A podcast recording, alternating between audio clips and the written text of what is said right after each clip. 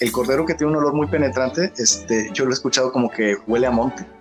Bueno, huele a monte también hay mucha gente que igual, amigo, y pues, exacto, no es exclusivo del pobre, de la pobre, del pobre cordero. Vivimos en un mundo lleno de opciones y muchas veces tenemos que decidir, pero hay veces en las que no. Simplemente necesitamos una salida, un respiro, salir del lugar, tomar las escaleras, llegar a la calle y coincidir con las personas en las que confías, las que te escuchan y conversan. Esto es Rómpase en caso de emergencia. Rómpase en caso de emergencia. Con cuatro fantásticos, pero sin poderes. Inge Camba, Antonio Sempere, Alfonso Araujo y Eduardo Albornoz. De todo un poco, de nada, un todo. Rómpase en caso de emergencia. Rómpase en caso de emergencia.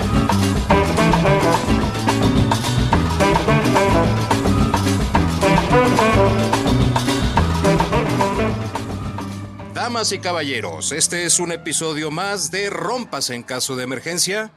Yo soy Eduardo Albornoz, los saludo con gusto en esta transmisión que, por esta ocasión, no, no va a encontrarle cuadratura a nada porque pues un cuadrado tiene cuatro ángulos, cuatro esquinas, cuatro lados, y en este caso nos hace falta un lado, pero sí podremos encontrarle, eh, podremos triangular eh, entonces la conversación y yo represento un lado, en el otro lado está representándonos desde tierras lejanas escocesas Ingela Camba. Hola, buenas noches o buenos días o lo que sea a todos. Hoy sí vamos a tener un programa chimuelo o mejor, como dice Eduardo, triangular. Sí, porque Antonio Sempere nos había avisado en su momento al, al, realizar esta grabación, como media hora antes, que estaba capturado por unos clientes y nos dijo el nombre del cliente, pero por supuesto no lo vamos a decir para no ganarle problemas a futuro. Este, ya saben que luego los clientes y en viernes deben ser bastante crueles como para ocupar con emergencias, ¿no? A, las personas. Pero bueno, en el tercer lado de este triángulo, desde tierras del lejano oriente, una persona disciplinada que se ha levantado temprano desde las cinco y media de la mañana durante los últimos 30 o 40 años de su vida, el señor Alfonso Araujo. Saludos desde las tierras de Confucio y confusión la que nosotros vamos a tener si no nos explicas primero qué fue lo que pasó con ese tweet que publicaste eh, referente a palabras. Fíjate que mi, mamá desde que yo estaba chiquito me inculcó el amor a las palabras. Ella me, me, decía, me contaba cuentos, pero además me contaba juegos de palabras, este, acertijos, adivinanzas y todo eso. Siempre me han fascinado. Y entonces hace ayer, creo fue, puse un tweet en el que le pregunté a los hispano-tuiteros que cómo conocen ellos la palabra que yo conozco como choquía, este, que es el olor ese asqueroso que agarra la ropa cuando no la secas bien, ¿no? Que se queda húmeda. Pregunté así y creo que bueno, ha sido uno de los tweets que más me han contestado cientos de respuestas de todo el país y además de, de este, lugares como Chile, Panamá, así. y vi un montón, más de 20, 20 o 22 palabras creo que van ahí, sinónimos, unas que nunca había visto en mi vida, pero muy graciosas. Y es, este, a mí, a mí me fascina la, la, riqueza que tenemos en ese sentido de cómo, cómo cada región, por ejemplo, ¿tú cómo conoces al, al olor ese horrible de la choquía? Mira, con respecto a la choquía, yo hace poco escuché el, el término no con la ropa en específico, pero sí describiendo un olor eh, desagradable, eh, pero lo ponían en referencia con los alimentos. Esto se lo escuché de, una chica de Chihuahua. Cuando lo dijo por primera vez, por supuesto, cuando dijo choquía o, algo así, yo le, yo entendía choquis, ¿no? Entonces pensaba en galletas. Este, no, entendía la relación. Hasta que después... Yo simplemente diría que apesta, pero pues no, no, no tengo una palabra que defina eso en específico. No sé si Ingela así la tenga. No, justamente yo estaba pensando que cómo habrás conseguido tantas respuestas, porque yo es, pues apesta, huele a pájaro, ya sabes. Oye, ¿cómo huelen los pájaros? Entonces, ¿huelen así? A Nilo de Hay que pájaro. tener un olfato muy fino para poder saberlo, la verdad. Pero Pues- entonces, ¿cuál es, cuál, de esos significados, Alfonso? O sea, di- eh, dices que un par de decenas de, de términos, ¿no? Sí. Pero ¿cuáles serían los más originales? Pues mira, primero te voy a decir los que no son muy, eh, eh, digo, muchos los hemos escuchado, pero son en, en, este, digamos, normales. Por ejemplo, gente, mucha gente me dijo que simplemente dice huele a húmedo, ¿no? Hay otra gente que me dijo que huele a perro remojado, eso sí lo había escuchado, Sí, claro, sí, claro. perro remojado o atrapeador, ¿no? Atrapeador también Sí. remojado, este, olor a patas, olor añejo, ¿sí? Eh, alguien me dijo una cosa muy, eso se, se me hace que era de su casa nada más, que sus abuelos decían olor a verdecito. Verdecito Sí. como, como a moho, ¿no? Y alguna gente me dijo ah, olor a rancio, olor a ácido, así. Entonces, esas son las palabras, digamos, eh, muy normales, pero las, las realmente interesantes, y muchas de las que nunca había escuchado, por ejemplo, en, el, eh, en Baja California me dijeron que huele a bombo o a bombado. ¿sí? Ah, Bombo. caray. Y, y bombo, bueno, Bombo. sabemos que es un tambor o abombado, serían unos pantalones abombados, ¿no? Pero Pues no sé si de ese tipo de abombado o de bomba, no sé de No, dónde. estoy medio bombo, luego de repente, por ejemplo, en Guadalajara lo utilizan como, pues estoy medio tarado, ¿no? no, eso es bombo. Cansado, estoy bombo. Cansado, sí, bombo. No, no bombo. a bombo. Oye, pero a ver, bombo, ¿es, es, es cansado o, o menso? Porque Para mí estoy bombo. En Monterrey, si dices ando bombo, es cansado, estoy cansado. porque la que yo, bueno, la he incorporado ya como parte del vocabulario cotidiano en Twitter es Bembo. Y con Ah, E, Bembo, esa no la había escuchado. Ah, esa está buena, Bembo. Hace mucho que no lo oía. Bembo es tonto, alocado, este, Sí. o que come tierra, o, o simplemente está fuera de sí, de sus cabales y dice mucha tontería. Por supuesto, me excluyo. Eh, pero Bombo nunca la había escuchado. Pues sí, ni este yo bombo es como harto, atarantado, ya un poco lelo, pero, o sea, como por efecto de, ¿no? De hacer de exceso de cansancio, haz de cuenta. Ahora, otra palabra que yo sí, sí la había escuchado, pero hacía años que no, es este acedo. Está aceda. Es cierto, es cierto, esa sí la había escuchado, pero eso también se- siempre lo tengo asociado con los alimentos. Por ejemplo, con el jamón, cuando ya se pasó las rebanadas que compraste, después de cierto tiempo se, se ponen eh, Babosas, sí. como sí, No. como una grasa que desarrolla, ¿no? Una capa, este, y huele sí. mal, ¿no? Pues fíjate, choquía, yo toda la vida pensé que eh, era algo así muy norteño, porque pues choquía, así decimos, de las, las orillas, so- así en vez, de, en vez de usar la doble L, la cambiamos en I, ¿no? Pero, pues, estaba equivocado.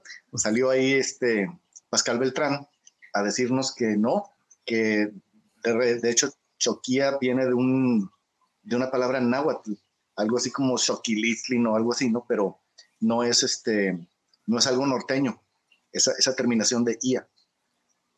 Pero ¿cómo es posible que el vocablo náhuatl haya terminado como una derivación castellana aplicada en el norte? Digo, me llama la Pues, atención eso. Sí, sí, es, es muy, por esto es muy interesante cuando te pones a ver eso, las, las genealogías, las genealogías de las palabras, que tú habías pensado algo toda la vida y dices, no, pues no, venía de otro lado. Este, bueno, en, en el español y en, y en muchos idiomas eh, tenemos esa facilidad de españolizar algo que viene de otro idioma. Por ejemplo, la, la palabra, ¿cómo se llama? Chutar, chutar un Ah, balón sí. de fútbol. Sí. Pues eso viene de chut, ¿no? de hecho, Entonces lo, lo español, lo españolizas con la terminación verbal del eh, ar, ¿no? de hecho, digo, bueno, o la palabra meeting o, o muchos anglicismos o, o, eh, barbarismos incluso, pero fíjate que el español lo que tiene es que también tiene la facultad de transformar en verbo cualquier palabra o cualquier, cualquier palabra sustantivo que, que exista en el diccionario puede ser convertido en un verbo. ¿Cuál sería tu verbo favorito, Ingela? Híjole, no sé. Coachear. Verbo, verbo como palabra. Terapear. No, coachear. Yo digo que coachear. No, yo creo que reír es mi verbo favorito. ¿Y cuál sería la palabra que más detestas? Híjole, cábula, por ejemplo. Cábula. Digo, me da risa porque pues siempre nos la pasamos cabuleando en Twitter. Claro, pero como ver, o sea, como acción es genial, como palabras espantosa. Chorchar me gusta, pero cábula es una palabra así feísima, suena horrible. ¿No? ¿De- de ¿O dónde nada más a mí vendrá? me pasa? Pues no, no sé de dónde venga la palabra cábula, pero la tengo asociada como alguien muy cotorro, ¿no? O como, pues eso, de ser dicharachero, ¿no? Es muy cábula, ¿no? Pero quién sabe de dónde venga. El, el verbo tuitear me gusta. Y sería el ejemplo de las palabras que se incorporan recientes al vocabulario español que pues, eh, se, se- se- se adaptan sumamente fácil, ¿no? Cosa que no sé cómo, cómo, se, cómo es en China cuando adoptan términos que, que evidentemente no existían, sobre todo a lo mejor con tecnología, ¿no? O cosas nuevas. Este, ¿cómo, cómo las adoptan allá en China?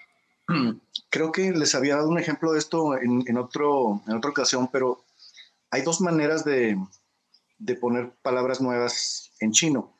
La primera es eh, ver qué significa y pues usar caracteres chinos que signifiquen algo parecido, o sea, que tengan el mismo significado.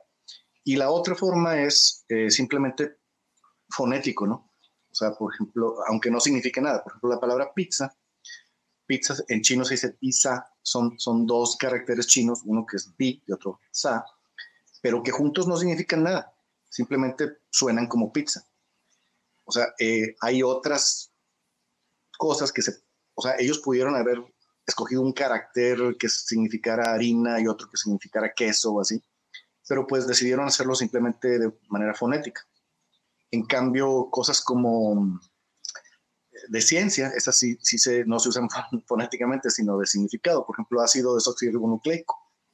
Eso, pues, para decirlo en chino, híjole, Está en chino.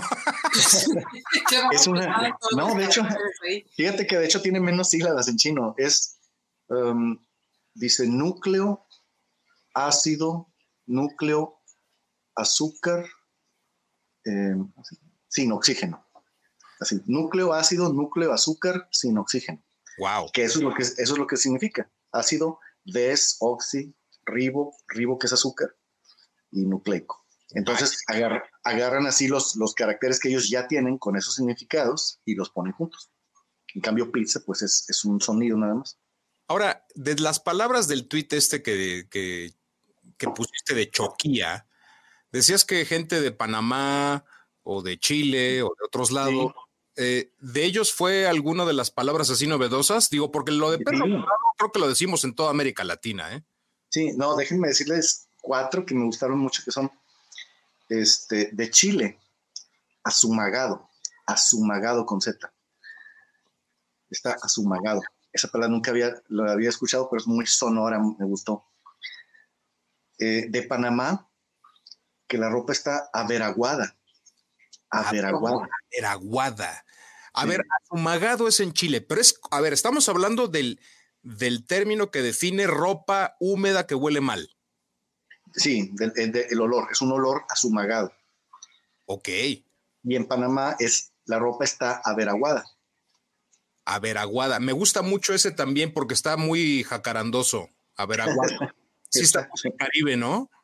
Alguien, me- alguien me dijo que en el Caribe, en varios lugares del Caribe, se dice cicote. Huele a cicote, con C. Y lo que son los, pues, las herencias, los hábitos, ¿no? Hace poco escribí algo en la, en la página en la cual hacía el comparativo de que la palabra bagre puede definir tanto al pez como a alguien muy escurridizo o como a alguien eh, tramposo. Es una sola palabra. Sí. Sí, que por extensión va tomando otro significado. Luego, eh, por ejemplo, en el uso de estas palabras, estaba buscando lo de asumagado porque me llamó la atención. Dije, a lo mejor se escucha en más lugares que en Chile, el chile o la raíz, pero lo que denota, por ejemplo, también es si lo usas bien o no. Y resulta que es, el verbo no es yo asumago, sino yo me asumago. Tú te asumagas. Fácilmente puedes decir, es que escuché esta palabra y la pongo mal y dices, este, esto huele a sumago. No, sea asumagado, ¿no? Es como que tiene un lugar muy curioso en el pasivo, que luego es cuando los extranjeros utilizan una palabra, sobre todo, por ejemplo, una grosería que está mal puesta, y dices, no, no, pues no, no, ahí no va. No, no tiene el mismo efecto. a pensar en la posibilidad de que en Chile digan que el, el asumagado y el arrimado a los tres días apestan.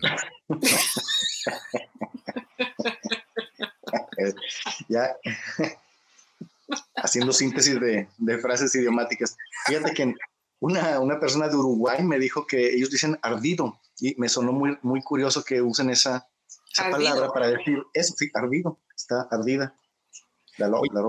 Esa es, la, esa es la más distinta de todas y de hecho hasta todo Latinoamérica debe estar en contra porque no, no, no, no encontramos la relación. No. Pues sí, de hecho es lo opuesto, ¿no? O sea, si, si la ropa está húmeda y dices ardido, que, que, está muy curioso, ¿no? A menos que le pusieran H, pero no creo, ¿verdad? Claro, porque justamente lo ardido se le proporcionaría calor y entonces no habría hongos, ¿no? o sea, no, no tiene que ver.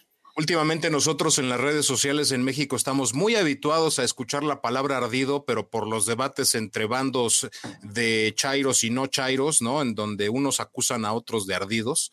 Entonces, a mí el concepto de, que huela mal, bueno, sí, sí pueden oler mal, de, eso no lo podría dudar, pero concretamente la ropa, es muy raro que lo apliquen así en Uruguay. Sí, sí. y además, ¿cómo será? ¿Está ardido? Entonces sería, ¿está apestoso? ¿O, es ardido? Sí, sí apestoso, está ardido. O sea, imagínate que un mexicano vaya a Uruguay, le dicen que la ropa está ardida y le echa vitacilina, pues ¿cómo? Eso, eso me recuerda eh, hace años en, en un tour eh, de unos mexicanos que fueron a Argentina, fueron a Buenos Aires, pues tenían un guía de turistas, ya saben que los suben al camión y los llevan a, que si a la Casa Rosada, que si al Teatro Fulano, todo el tour como son, ¿no? Y entonces en un evento o en una cena en la que pues todo mundo sacaba sus mejores garras, pues una señora de mediana edad, este, se emperifolló mucho, se arregló mucho, y cuando iba bajando del camión, pues el guía quiso darle un halago a la señora y dijo, señora, está usted hecha una pendeja. Y entonces, así como fue bajando la señora, no había tocado la calle con su último paso cuando le recetó una bofetada al guía de turistas, que por supuesto quedó en shock porque no entendía qué había pasado. Él le había dicho un halago. Y es que en Argentina la palabra pendejo está asociado a un adolescente a un niño, a un alguien eh, jovenzuelo, no tiene la carga de insulto que sí tiene en México, y entonces después de aclarado el asunto, pues hubo las disculpas correspondientes, pero sí quedó para la posteridad. Y yo creo que ese guía debe revisar muy bien de qué país vienen para ver qué palabras no decir.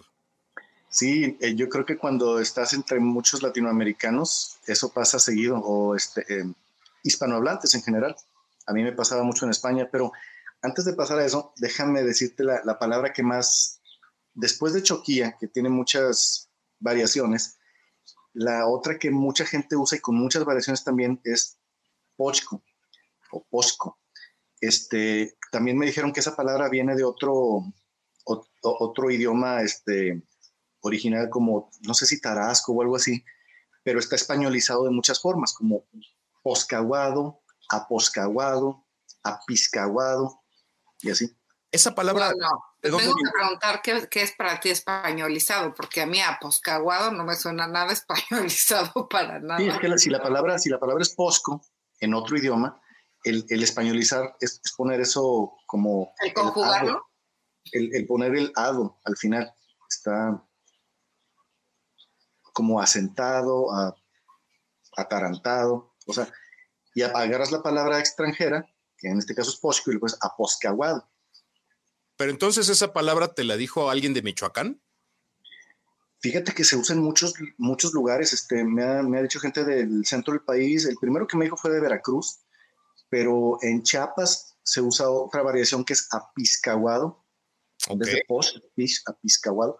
Está bien interesante esa palabra. No, no, no he sabido exactamente de dónde, de cuál es el idioma. Creo que no es náhuatl, es otro. Porque Tarasco, bueno, pues sí me suena como a Tarasco, ¿no? Como, como a o zapoteco, o este, tiene más esa conjunción, ¿no? Esa, esa musicalidad, ¿no? Pósico. Pues no lo sé, pero me, pareció muy de los más interesantes. Posco, con X me lo imagino. Posco. Con e, lo han escrito con, con Che, con SH, con X. Este, sí, me, me, ha parecido de, de, los más interesantes. Y, y alguien también me dijo de allá de Yucatán que esto debe ser maya, que huele a como, como. A como. Lo han escrito con C y con K. Realmente es que, como, como es de algún idioma este, originario, pues mucha, a lo mejor no sabemos ni cómo escribirlo, nada más lo, lo escuchamos y lo, lo, escribimos como Dios nos da a entender, ¿no? Pero como. Yo, yo esta, esa palabra la conocía, bueno, no, la conocía como comoc. ¿Ubican comoc? Nunca lo he escuchado. Comoc es una cosa, y por eso a lo mejor me recuerda también este, de la península de Yucatán, vaya, porque tenía una amiga de chica que decía que cuando la carne sabía mucho a carne, tenía comoc, ¿no? Ah. Entonces nos atacábamos de la risa, pero de repente pienso, no, es que claro, la barbacoa, y aquí, híjole, no se va a echar nada encima, pero yo creo que la barbacoa tiene comoc. Un olor muy fuerte. Un olor Exacto, así. Pero ven que sí es la diferencia. O sea, el pollo no tiene como. El pescado algunas veces puede tener como si está fresco no tiene, pero la barbacoa es como chuparle la patada. Pues, o sea, sí, hablando el... de pescados, eh, estaba pensando en, en, en, alguno en específico. A ver, por ejemplo, si comemos un ostión, ah. tiene, tiene comoc pues yo no sé si ese como se lo, se lo adjudiquen, no, no, nunca había oído ese, ese término, entonces no sé si lo, se lo adjudican a, a los, los, olores fuertes en general o a los olores fuertes de la carne en especial. No, porque un pollo puede tener comoc, pero a mí no me ha tocado un pollo con comoc. Estaba no, es que no se refiere necesariamente al olor, sino más bien a la intensidad del sí. sabor. Es decir, ah. una anchoa tiene comoc. Pero lo usan para, o sea, el uso es como para carne. Entonces, ah. el carnero, el, la car el cordero, por ejemplo, casi siempre tiene comoco. El cordero que tiene un olor muy penetrante, este, yo lo he escuchado como que huele a monte. Bueno, huele a monte también hay mucha gente que igual, amigo, y pues sí, no, exacto, no es exclusivo del pobre, de la pobre. Pero fíjate qué interesante, entonces el como que es específicamente la intensidad del sabor de una carne y no sí. necesariamente de pescados o de, o de aves o de, a lo mejor lo específicamente de carne de ganado eh, vacuno o, o bovino o, o, porcino, ¿no? Sí, porque sí puede tener la, el, el, el, ¿cómo se llama? El puerco, pues por decir, podría tener comoc, pero es raro. De hecho, por eso el, el, puerco es como que sería, yo creo que más limpio, es de la carne que menos tiene comoc. Pero les juro, ya no van a poder dejar de probar carne y pensar, cuando tiene comoc, vas a saber exactamente a qué se trata. O sea, el, el, cordero tiene comoc y la barbacoa sin duda. Las carnitas no tienen comoc. El menudo. Es que sí, hay muchas carnes que tienen esa, que es, que es ese sabor intenso y que es penetrante, incluso cuando lo están cocinando, huele, ¿no? hablando de eso, carnes que, híjole, pues me dirán lo que sea, pero qué cosa tan detestable es el hígado. No, desde, no. Desde que lo están preparando, ese olor es, miren. Ah. Ay, Dios. Aquí al Ay, fondo. Los riñones también. A mí los riñones me dan mucho así. Hace tiempo, por cierto, eh, eh, ya tiene muchos años. Tenía una pequeña empresa productora acá en Cuernavaca y fuimos a, teníamos como cliente a un alcalde de un municipio llamado Ecatzingo en Estado de México. Una persona que nos contrató para hacer unos videos de su informe de gobierno y todo bien. Muy amable, nos invitó a comer a, una, a un restaurancillo de, de, pues de por sus rumbos y que nos sirven un plato que se veía delicioso, una sopa, que tenía hongos. Y entonces yo estaba muy feliz comiendo la sopa y de repente le doy la mordida a algo que yo pensaba que era un hongo y era un riñoncito. Miren, con la pena del mundo, bueno, no es cierto, me valió gorro, escupí el riñón en la sopa, le dije, ¿qué es esto? Al mesero, por supuesto. Ah, son riñones. Le digo, discúlpeme, no puedo comerme esto. So riesgo de que se ofendiera el señor que nos había invitado a comer, pero con la pena, no puedo. Ese como que está desastroso. es como muy hardcore. Y te hicieron comértelo, porque luego ya es que hay gente que decide que te tienes que educar. Ah, no, faltaba más que me ordenaran comérmelo, ¿no? Claro que no, Ingela. Aquí, aquí se rompe. No, ese sería motivo de, de, no de desentendimiento, de pelea, ¿no? De, y hazla como quieras, ¿no?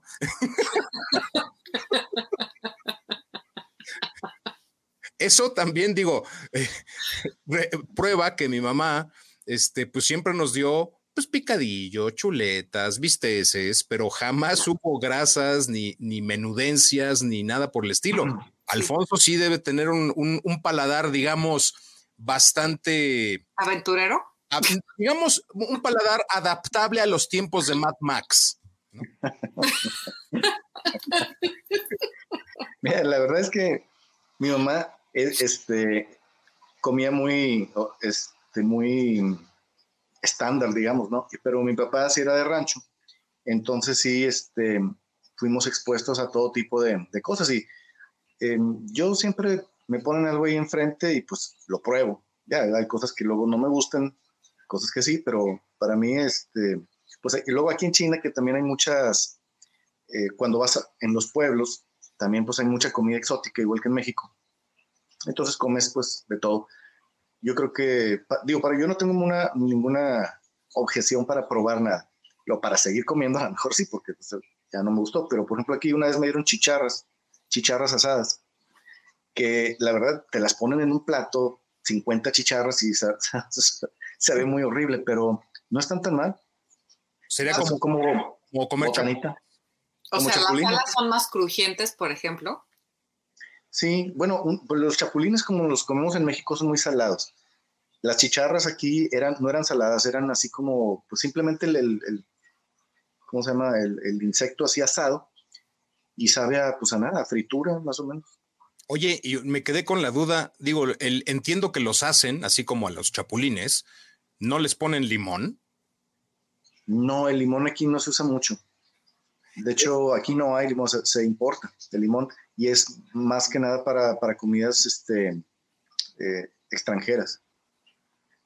¿Cómo, sin limón, oye? Es que, es que como estamos habituados nosotros, bueno, en México, ¿no? A los tacos, a las botanas, a utilizar el limón, ¿no? Incluso con sopas y con quién sabe cuánto más. Pero entonces las chicharras, digo, y quién sabe cuántos platos más, no son sazonados, es decir, los asan un poco de sal y tan tan no les ponen sal. Es la chicharra, bueno, no asada, es, tiene, o sea, hecha con, como frita más bien. Este, y te la ponen ahí. Y pues hay algunas salsitas que le puedes poner picantes normalmente. O agridulces también se puede, pero son para comerse así como, como si fueran cacahuates, o sea, son una, una botana. O sea que en un complejo cinematográfico podrían venderte el combo chicharra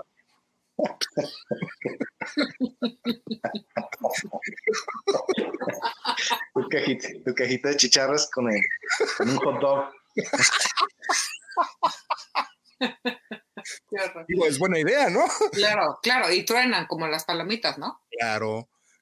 Y, y tú, Ingela, eres, eh, veo que no eres de hábitos este, aventureros con respecto a los alimentos. ¿Qué, sería, lo más exótico que has comido entonces? Pues no sé. Por ejemplo, aquí tengo todavía una duda de probar algo que se llama los haggis. O sea, no los quiero probar, pero es como, aquí es como, ¿no has probado los haggis? Y los haggis son, pues yo creo que las salchichas han de estar hechas de lo mismo, pero pues ya esas ya, ya ni modo, ya me mal acostumbré. Pero háganse cuenta que es como eh, eh, pedazos de cordero que son el pulmón, el estómago, el corazón el hígado, todo licuadito con especias, con avena, con cebolla, con hierbas, y lo meten igual en una tripa, como antes era, pues quizá las salchichas, ¿no? Y es como el platillo. Si ya probaste los haggis, y yo así de, no, que no puedo probar los haggis, no puedo probar los haggis, no saben el horror que me da, pero es como un platillo así muy tradicional en Escocia. Pero pues muérdelo, que es lo peor que puede pasar. Que tenga mucho, eh, ¿cómo era? Lleve a decir chocos, ¿no? Pero no Comoco. No, No, ya sé exacto, no lo puedo probar porque el corazón sabe seguro muchísimo. Mira, lo, lo, peor que puede pasar es que hagas lo que hizo Eduardo, que, que lo escupas ahí en la sopa enfrente de todo el mundo. Nada más que allá, pues quién sabe cómo se lo tomen eso como una grave ofensa y salgan todos los caballeros en kilt y te reten a duelo a ti o, a tus acompañantes o quién sabe cómo sean las cosas allá. A ver, sáquenme de una rara, o sea, ¿de qué están hechas las salchichas? ¿Están hechas de oreja y de vísceras y de corazón y de pulmón o nada más de pedazos de carne? Pues yo lo que sé, eh, tengo un amigo que trabajó muchos años en la industria alimenticia, entre esas empresas dedicadas a los cárnicos, a los embutidos, y lo único que me dijo un día fue, no quiere saber de qué están hechas. Sí, es lo que yo he escuchado, pero pues a lo mejor si ya me dicen, pues ya puedo comer haggis. No, pues estamos hablando de las salchichas industriales. Toda la vida. Sí, pero eso son las salchichas industriales, es son puras sobras licuadas pero las salchichas tradicionales, las que se hacen así después de la matanza del animal, pues no, no, no es eso, no es exactamente lo mismo. Bueno, tienes razón, artesanalmente debe ser eh, incluso los sabores, ¿no?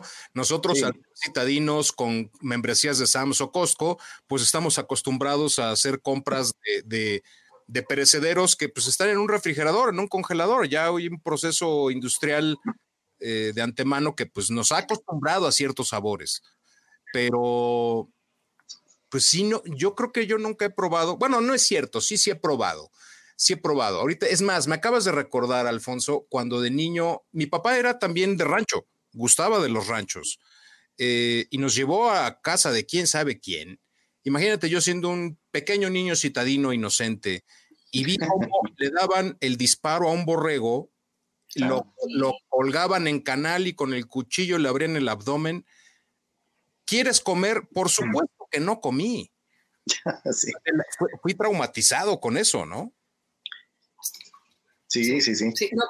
por ejemplo, si has estado en un pueblo y te ha tocado cómo, cómo matan a un puerco, es, es una pesadilla. Ah, sí. En España me invitaron a, la matanza una vez, este, a la matanza del puerco. sí, parece que estás en una película de Saw. No, no, no, no, es espantoso. Por supuesto no quieres volver a comer puerco. Durante unos días, porque luego vuelves a probar el, tocino y está muy rico. Pero a ver, no entiendo aquí, ¿por qué específicamente al puerco se le mata de esa manera?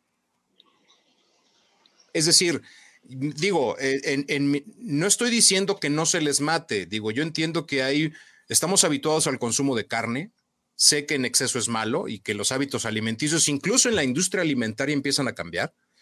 Hace poco veía la información de una nota en la que están experimentando con harinas hechas a base de insectos, escarabajos, eh, hormigas, etc.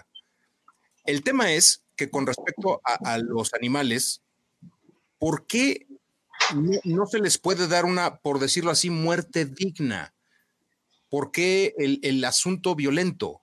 Pues fíjate, yo no sé cómo matan a un cerdo, pero he escuchado cómo, o sea, en el terreno junto lo estaban matando y yo estaba en otra casita de campo en un pueblito chiquito y, y da la impresión, o sea, a lo mejor no lo matan horrible, a lo mejor es, no sé, es que ni siquiera sé cómo lo matan. Con un mazo. Ah, qué horror. El problema es ese, que es una muerte violenta. Lo que no entiendo es cuál es la razón de hacerlo de esa manera. Digo, por ejemplo, con ganado bovino, eh, ya utilizan unas pistolas eh, que les dan un disparo certero en el cráneo y el animal cae de inmediato, es decir, se reduce el sufrimiento del mismo lo más posible. Sí, tiene sentido. Lo único que pienso es que va, a parecer que estamos siendo promovidos por un, este, un grupo vegetariano, pero no. No. Esta conversación de hoy no está promovida por nada, pero sí, se, no se me antoja comer nada más que verdolagas mañana. Mi hermano vivió varios años en un pueblito de San Luis Potosí y justo a espaldas o en las cercanías de un rastro. Y eso provocó que, digo, no sé si tuviera pesadillas, pero sí dejó de comer carne mucho tiempo, porque sí quedó impactado por eso, ¿no? Sí, sí, hay, hay un maltrato que no se entiende, como un sadismo dirigido a los animales, ¿no? Pero no sé si sea por un asunto de, o sea, es mero hábito o que exista una razón del por qué tiene que ser así, vaya. Pues yo lo que tengo entendido, por ejemplo, de la carne kosher es que se busca que no, no haya tenido sufrimiento el animal. Ah, mira, eso está interesante. La carne kosher supuestamente el, animal no tuvo sufrimiento, la muerte, pues, digamos. Porque además genera más la verdad, y cosas así. La verdad, yo soy muy este, ignorante de estos temas, pero sí, realmente no es, no es entendible por qué no se desarrollan este, formas menos, menos este, infames de, de, matar a los animales. Ahora, lo de la carne kosher no sé, pero este, la, la, forma de matar a ciertos animales, o sea, que, que es, es, porque los tienen que desangrar para que la, toda la sangre se salga de la, de la, de la carne y le dé un mejor sabor o algo así, pero una, una de las razones eh, en la que no es una muerte inmediata es para que se, para que se desangre. Fíjate nada más, o sea, sí existe una razón en ciertas especies o ciertos ejemplares, pero bueno, es algo que es algo que impacta y bueno, hablando de hábitos alimenticios, lo que sí es cierto es que industrialmente para dar sustento a tantas, tantos millones de personas, la industria alimentaria está cambiando o, moviéndose a otras alternativas, ¿no? Eh, sí, es muy interesante lo que acaban de anunciar de la sangre sintética, bueno, no sintética, sino sangre hecha, sangre, carne hecha en laboratorio. Sí. Que es carne, son células animales, pero que no provienen de un, de un animal vivo, sino que son cultivadas. Eso es una cosa muy interesante. De hecho, es extraordinario, porque si eso logran masificarlo, entonces, eh, digo, supongo que incluso sería hasta mucho más barato que, por supuesto, la crianza y sustento y toda la industria alimentaria del ganado, pero sería igual de nutritivo o cercanamente nutritivo a una carne de adeveras, pero con la ventaja de que ya no existiría ese asunto de crueldad, ¿no?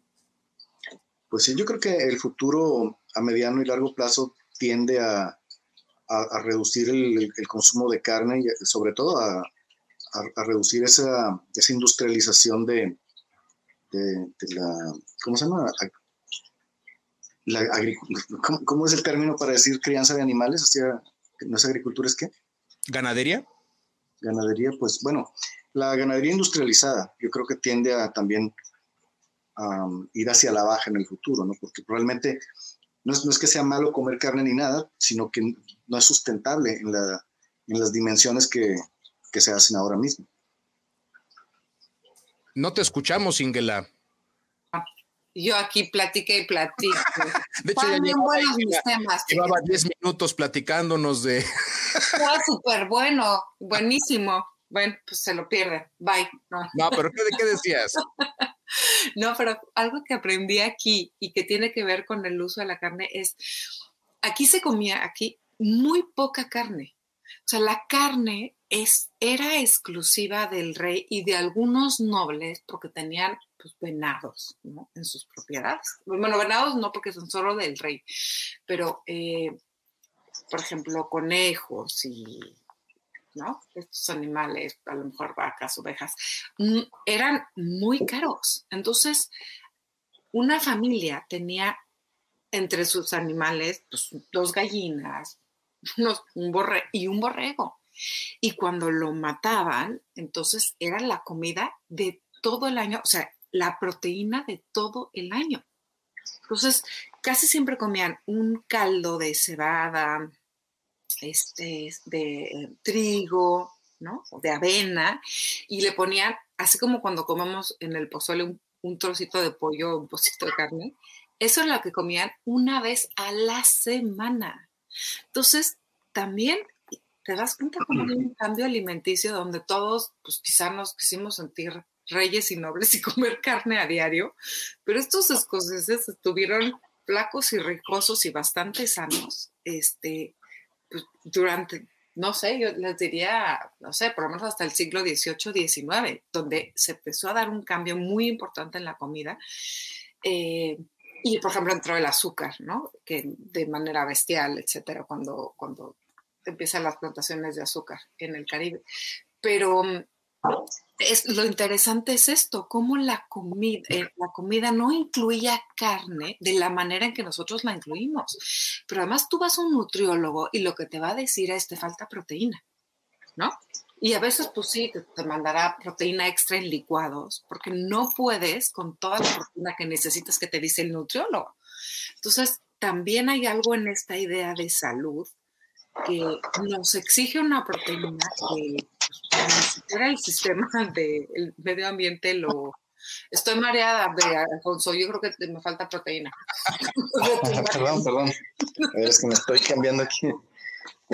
Lo están regañando y lo cambian del lugar de su casa. Pero este lo que estabas diciendo es, es algo que, que se vio en todo el mundo en general, a partir de la industrialización, empiezan a modificarse cosas. Como vivimos ahora, es una, es una proeza de la ciencia, de la economía, el que podamos acceder a alimentos de manera industrial con estas cantidades para el sustento de tantos miles de millones de personas, es increíble. Pero también es cierto, como dice Alfonso, cómo estamos llegando ahora tocando otros nuevos problemas, la sustentabilidad, el impacto al medio ambiente. Claro. Es, es, pero vaya, son las consecuencias de algo que por supuesto antes no, no desconocíamos, porque el problema antes no estaba. No, claro, pero además, porque está eso, o sea, en la, en la alimentación no se comía carne, carne, carne incluye carne blanca, o sea, comían algo de pescado también o comían algo de pollo, pero no se comía todos los días carne. O sea, el único que quizá era eso, eran los nobles muy ricos y el rey, por supuesto, ¿no? ¿Y pero los demás, una vez a la semana o a veces una vez al año cuando mataban al animalito, y pues me imagino que lo conservarían de alguna manera salada, eh, ¿no? Con los haggis, con estas cosas, eh, ¿no? Pero pero lo que se ha logrado es como, como que la carne era algo aspiracional y de repente se convirtió en, no, no, no, lo que tienes que comer es carne. Y entonces generamos como un circuito vicioso en lugar de avanzar. Fíjate que también a lo mejor eso me pone a pensar que antes, por la escasez de la carne, por lo exclusivo que era, que cuando tuvieron acceso a ella también era el aprovechamiento por completo del animal, sin descartar absolutamente nada. Todo es útil, todo debe ser aprovechado. Y por eso hay tantos platillos hechos con vísceras, ¿no? Y por eso, como dices, la creación de los haggis, en donde es una mezcla de, pues no sé, de vísceras u orejas u otras partes del animal, que aparte les ayudara a preservarlos, porque sin tener refrigeradores, sin tener manera de preservar los alimentos de una mejor manera, pues van encontrando soluciones, ¿no? Si antes no, no, no los alaban o los dejaban de una manera, a lo mejor el embutido les permitía eso, ¿no? Exactamente, mira, ya se nos fue Alfonso. Ya se nos fue Alfonso, yo creo que está teniendo este. Bueno, es que tú estás en esta grabación, deben saber. Para mí son casi las 8 de la noche, pero para Ingela ya estamos tocando las 2 de la mañana y para Alfonso deben ser aproximadamente las 10 de la mañana del sábado. Ya regresó Alfonso. se, me, cortó ahí de repente. Estábamos hablando de la, lo exclusivo de la carne, el por qué eso a lo mejor fue, no pretexto, pero sí una razón para que fuese aprovechado el animal 100%. Sí, claro. Y además el hecho de que los problemas que vivimos ahora están provocando esos cambios en la producción de la industria alimentaria para reducir cambio climático, para hacerlo más viable con el medio ambiente, más fácil, más amigable, ¿no? Sí, es que claro, lo que dijiste tú es muy cierto, o sea, es lo que el acceso a la comida que tenemos hoy en el siglo XXI es una proeza realmente que nunca se había visto en la historia de la humanidad, que, tanta gente tuviera acceso a, grano, a carne, a vegetales, así, pues no, había esa, toda la vida del, del ser humano hemos sido pobres y comíamos lo que había. Ahorita somos lo más rico los más ricos que hemos sido en la historia, este, donde el pollo, el puerco, la carne de res, el pescado, los mariscos son, o sea, muchísima persona tiene acceso a ellos, pero claro, pues somos tantos que ahora estamos teniendo un problema de, que no es sustentable, porque la manera de generar tanta comida es, es muy agresiva para el medio ambiente. Entonces, pues eh, ahorita se, eh, se, está viendo la, la, catástrofe que puede ser eh, mantener este tipo de prácticas no sustentables para el cambio climático, para la misma seguridad higiénica de los alimentos. Hay muchos, muchos asegúnes y bueno, yo creo que las siguientes par de décadas van a ser otra vez de, de transformación de nuestros hábitos. Yo lo que creo, digo, por supuesto, son procesos muy largos. Por ejemplo, cuando hablas de, de estos experimentos que, bueno, ya no son tan experimentos, sino algo más comprobado como el crear carne a partir de células animales, pero que son de laboratorio, si eso tiene éxito y, es industrializado de manera masiva, van a existir compañías, por supuesto, dedicadas a eso. Digo, y no van a vender la tecnología como a lo mejor alguien vendería un horno de microondas, ¿no? No va a estar disponible para todos.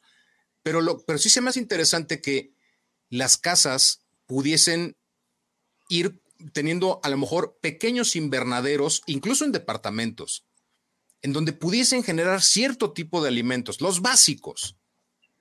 Pienso que vamos a regresar a una especie de individualización. Digo, antes tenían gallinas, un borrego, a lo mejor el día de mañana vamos a tener una máquina o dos máquinas que nos permitan generar nuestro propio sustento alimentario, claro, en cierta medida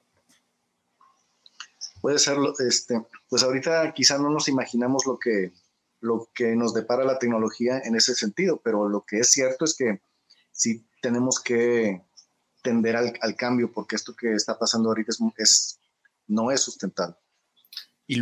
Alfonso, tú que trabajas como en este, este lugar de incubadoras, ¿qué, ¿qué tantos de los proyectos que escuchas tienen que ver con esto de lo que estamos hablando? Fíjate que a mí, a mí no se me han a mí no se me han atravesado estos proyectos de, por ejemplo, de la carne esta de laboratorio. Lo que sí he visto mucho son, son proyectos de seguridad alimentaria. Por ejemplo, lo que estábamos hablando de las salchichas. Las salchichas industriales usan ciertos químicos como eh, conservadores, que son nitratos, nitritos y son, este, son malos para la salud, son cancerígenos. Entonces, hay mucha investigación para, para sustituir estos nitratos en las, eh, como conservadores en la industria de la, de la ¿cómo se llama? de las conservas. De hecho, en, México eh, hay, hay, un, hay un, un, sustituto que se está haciendo a base de aguacate.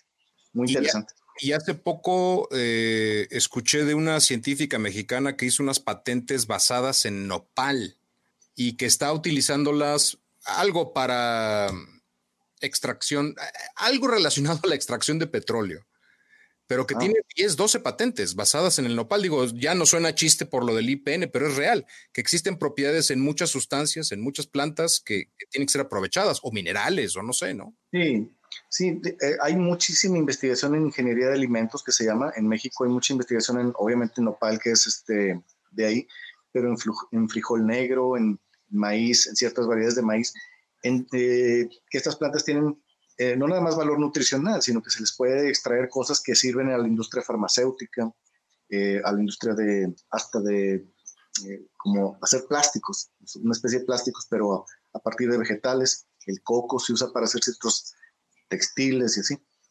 sí, es, es, muy interesante lo que se está haciendo ahorita. Hay mucha, mucha investigación en, en ingeniería de alimentos y se podría aprovechar, por ejemplo, bueno, se ha aprovechado incluso la papa como combustible o la caña, pero bueno, estamos en un momento en el que estamos migrando, por ejemplo, en, la industria automovilística a los autos eléctricos, donde ya es definitivo, o sea, ya están las propias armadoras, ya están determinando que para tal fecha ya no vamos a hacer motores de combustión, ¿no? Entonces, aquí el tema de lo que estamos hablando es tan delicado Digo nosotros porque lo platicamos fácilmente, pero imagínense toda la industria y los millones de personas involucrados en una cadena de producción y distribución en la cual no puedes cortar de tajo algo porque provocarías un problema mayúsculo.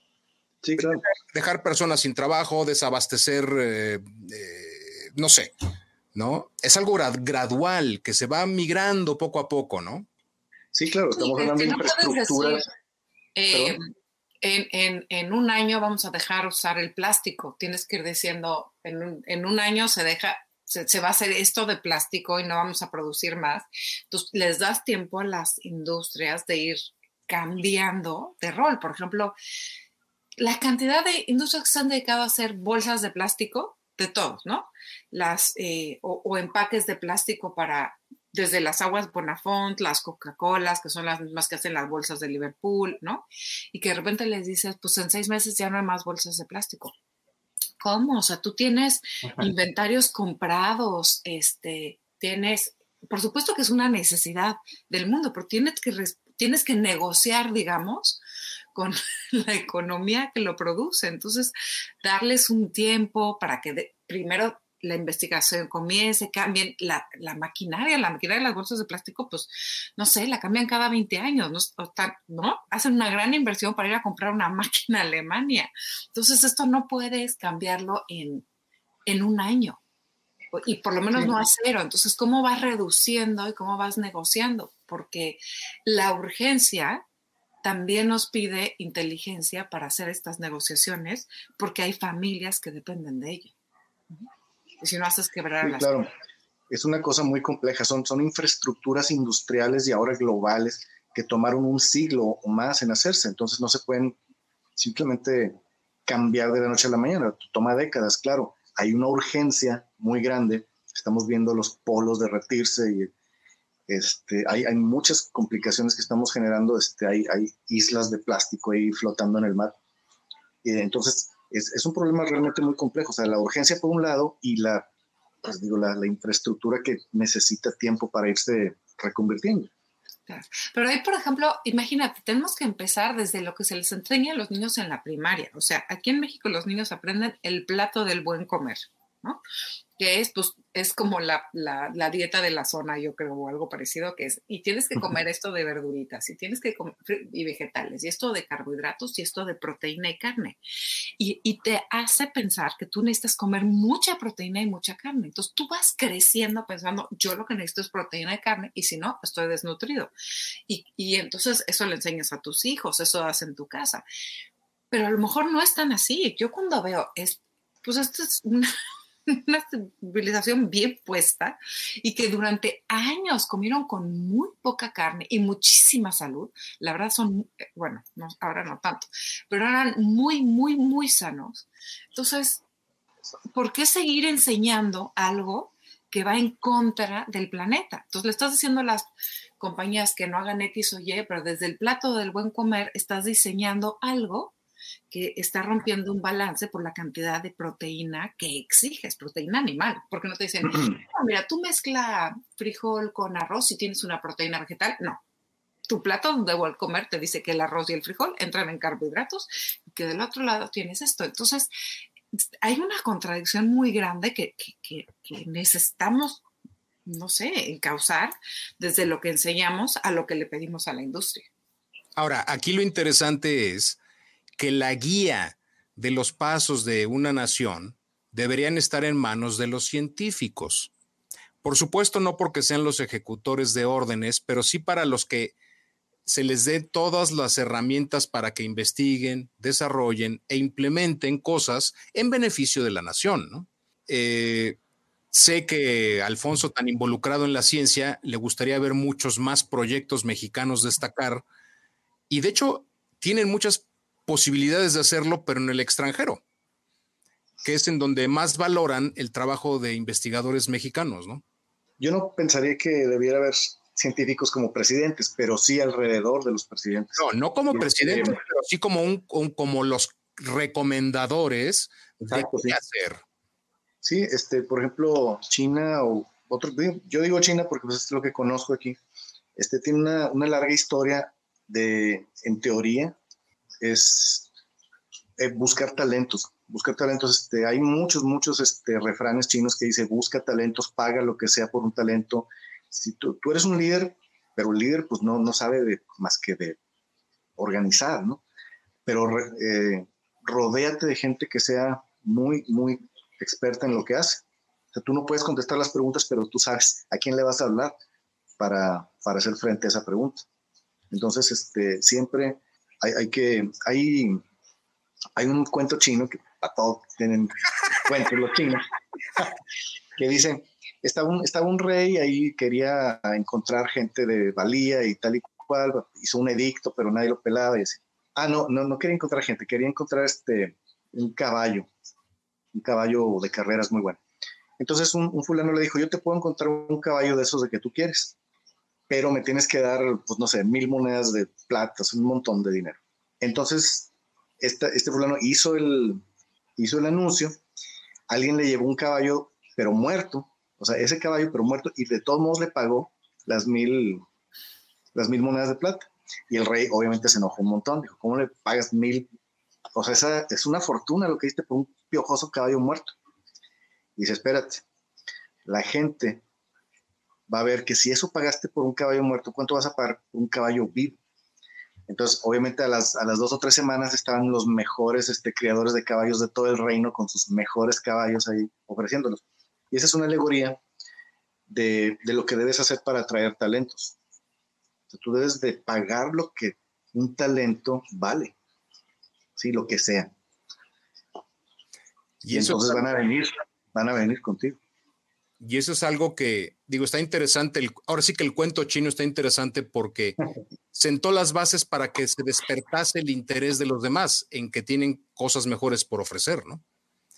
Sí, exacto. Este, y te digo, es, es ahorita una de las cosas que yo uso mucho, este, que estoy muy cerca de, de las administraciones aquí chinas, es de sus programas de talentos extranjeros, así se llaman, programas de atracción de talentos en los que invitan entre no sé, 10, 15 mil personas al año de todo el mundo en, en ciencias de, de, frontera, en cosas de nanotecnología, robótica, inteligencia artificial, y les pagan muchísimo, pero muchísimo.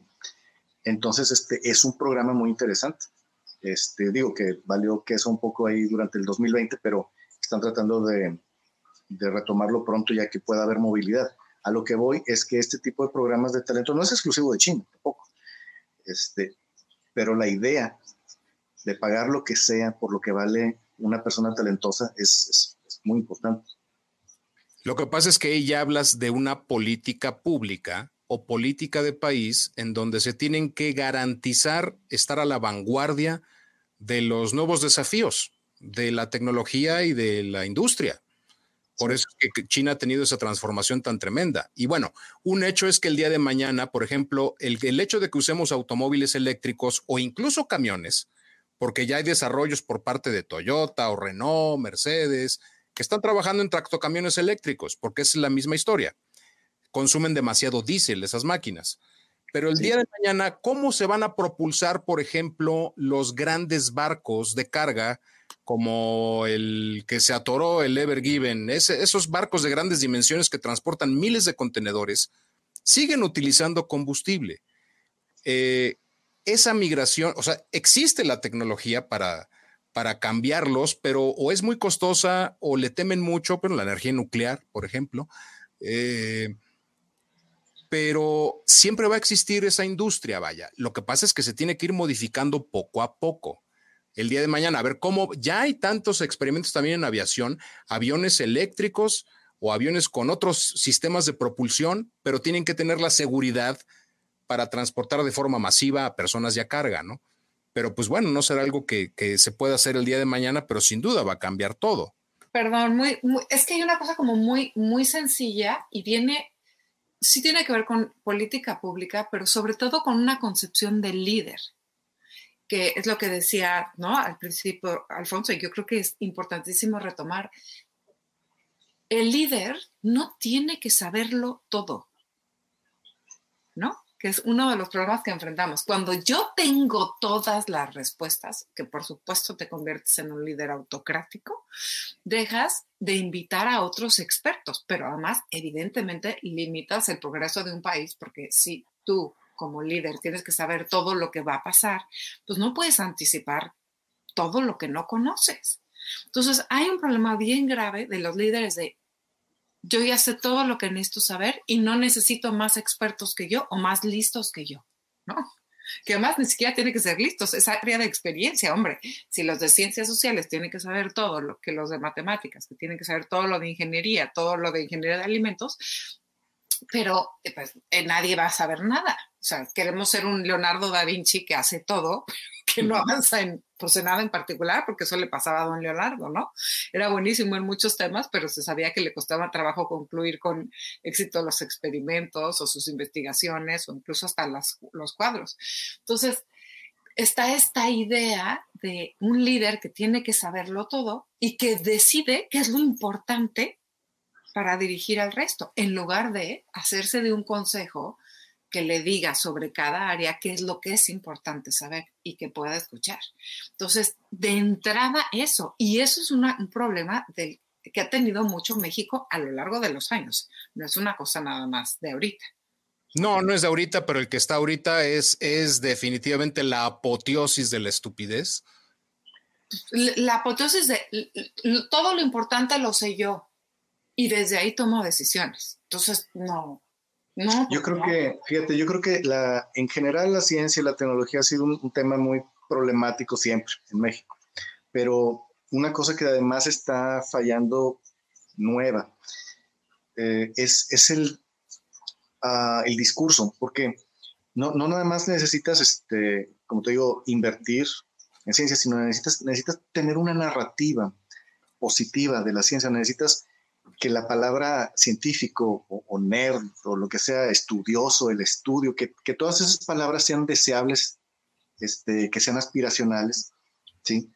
Y en, por ejemplo en China, otra vez, ese, eso tiene 3.000 años, o sea, es el, estudio es la, uno de los valores sociales más altos y es la, la, forma más deseable de movilidad social. Y este, el ser nerd es, es muy deseable, es muy admirable y todo. Esta narrativa es muy importante en Estados Unidos a lo mejor está mezclado, o sea, está la narrativa de, los artistas, de los deportistas, pero también está la narrativa de los nerds, ¿sí? Entonces, existen, son, ah, no es una sola cosa. En Europa siempre ha estado la, narrativa del, este, del, erudito y tal y cual. Entonces, es, una narrativa muy eh, necesaria. Y ahorita, si, en México nunca la habíamos tenido muy bien sólida, pues ahorita está eh, decayendo incluso. Eso es un, problema bastante, bastante fuerte que tenemos, la, extinción de la narrativa de, el, el nerd como algo deseable. Claro, bueno, y cuando tú a los científicos, y perdón, esto yo creo que es una noticia que de la que tenemos que hablar, le reduces los apoyos, ¿no? Que es el famoso SNI, estás dándole el lugar que piensas que tiene la ciencia. Poquito, bajito, poco relevante, una casi, casi como si fueran unas limosnitas, ¿no? No, o sea, tú tienes que dar un reconocimiento porque el SNI es el logro de los, del discurso científico de entrar en como parte de lo que tiene que hacer el progreso de un país, pero el progreso como investigación, ¿no? Este, no como tecnología, progreso discursivo revolucionario, ¿no? Sino como verdaderamente de investigación. Y luego con el nepotismo o con la pues corrupción que hay, digo, con un Hertz Manero colándose a un SN3, este, eh, por argucias legales y cosas por el estilo, pues sí está penoso.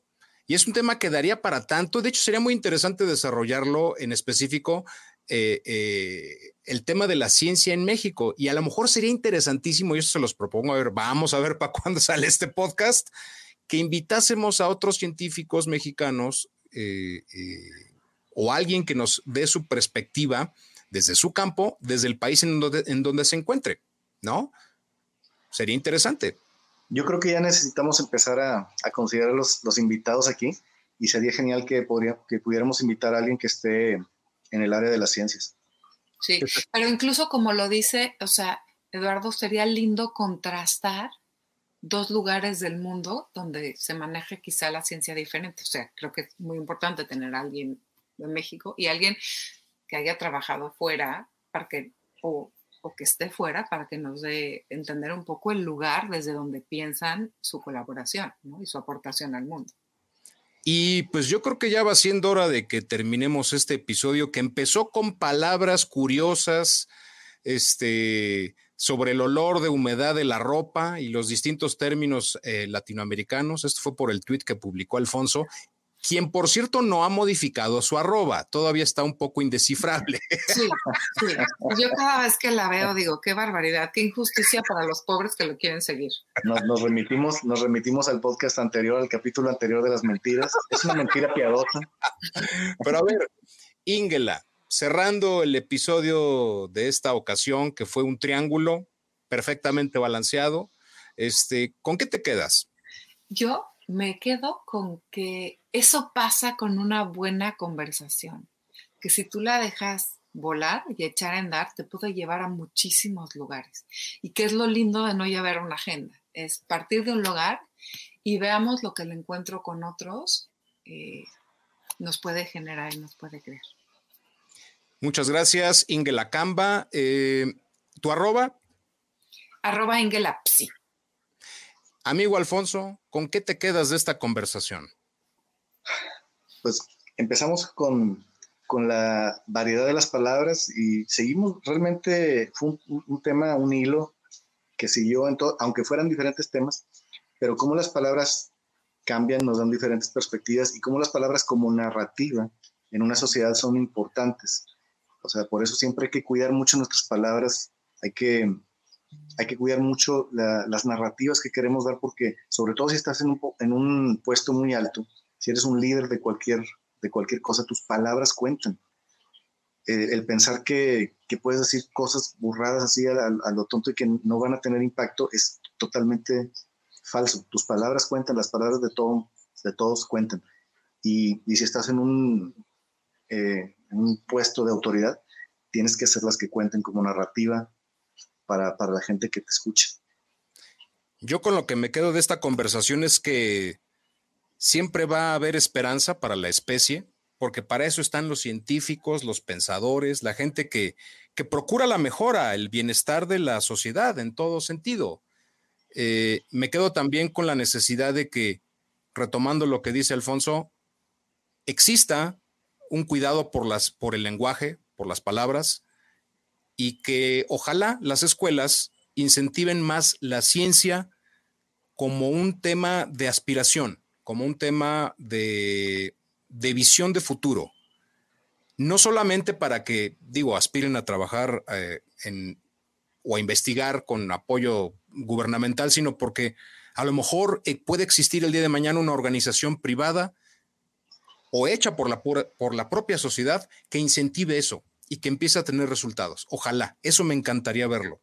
Por supuesto, no va a ser de aquí al 2024. Ahorita estamos con otros datos y los de los hermanos de, del señor presidente y mil temas más que por supuesto no vamos a tocar ahora. Alfonso, no te voy a preguntar tu arroba porque, pues, eh, digo, de todos modos, si la gustas compartir.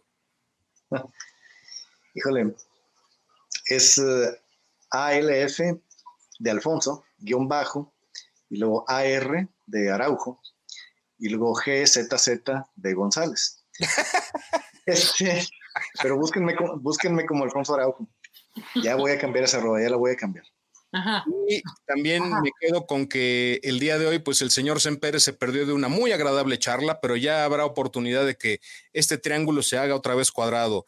A mí me pueden encontrar como albornoz-mx les agradezco mucho, Ingela, Alfonso, y a nombre de ellos, a todos ustedes que nos escuchan. Esto fue Rómpase en caso de emergencia. Nos escuchamos en la próxima ocasión. Gracias por escucharnos. A los que están y a los que no, que siempre haya espacios donde podamos coincidir.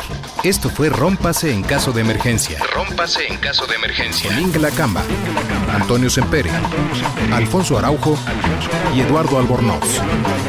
Una producción de Antonio Sempere para finísimos podcasts. Nos escuchamos a la próxima. Rómpase en caso de emergencia. Pase en caso de emergencia.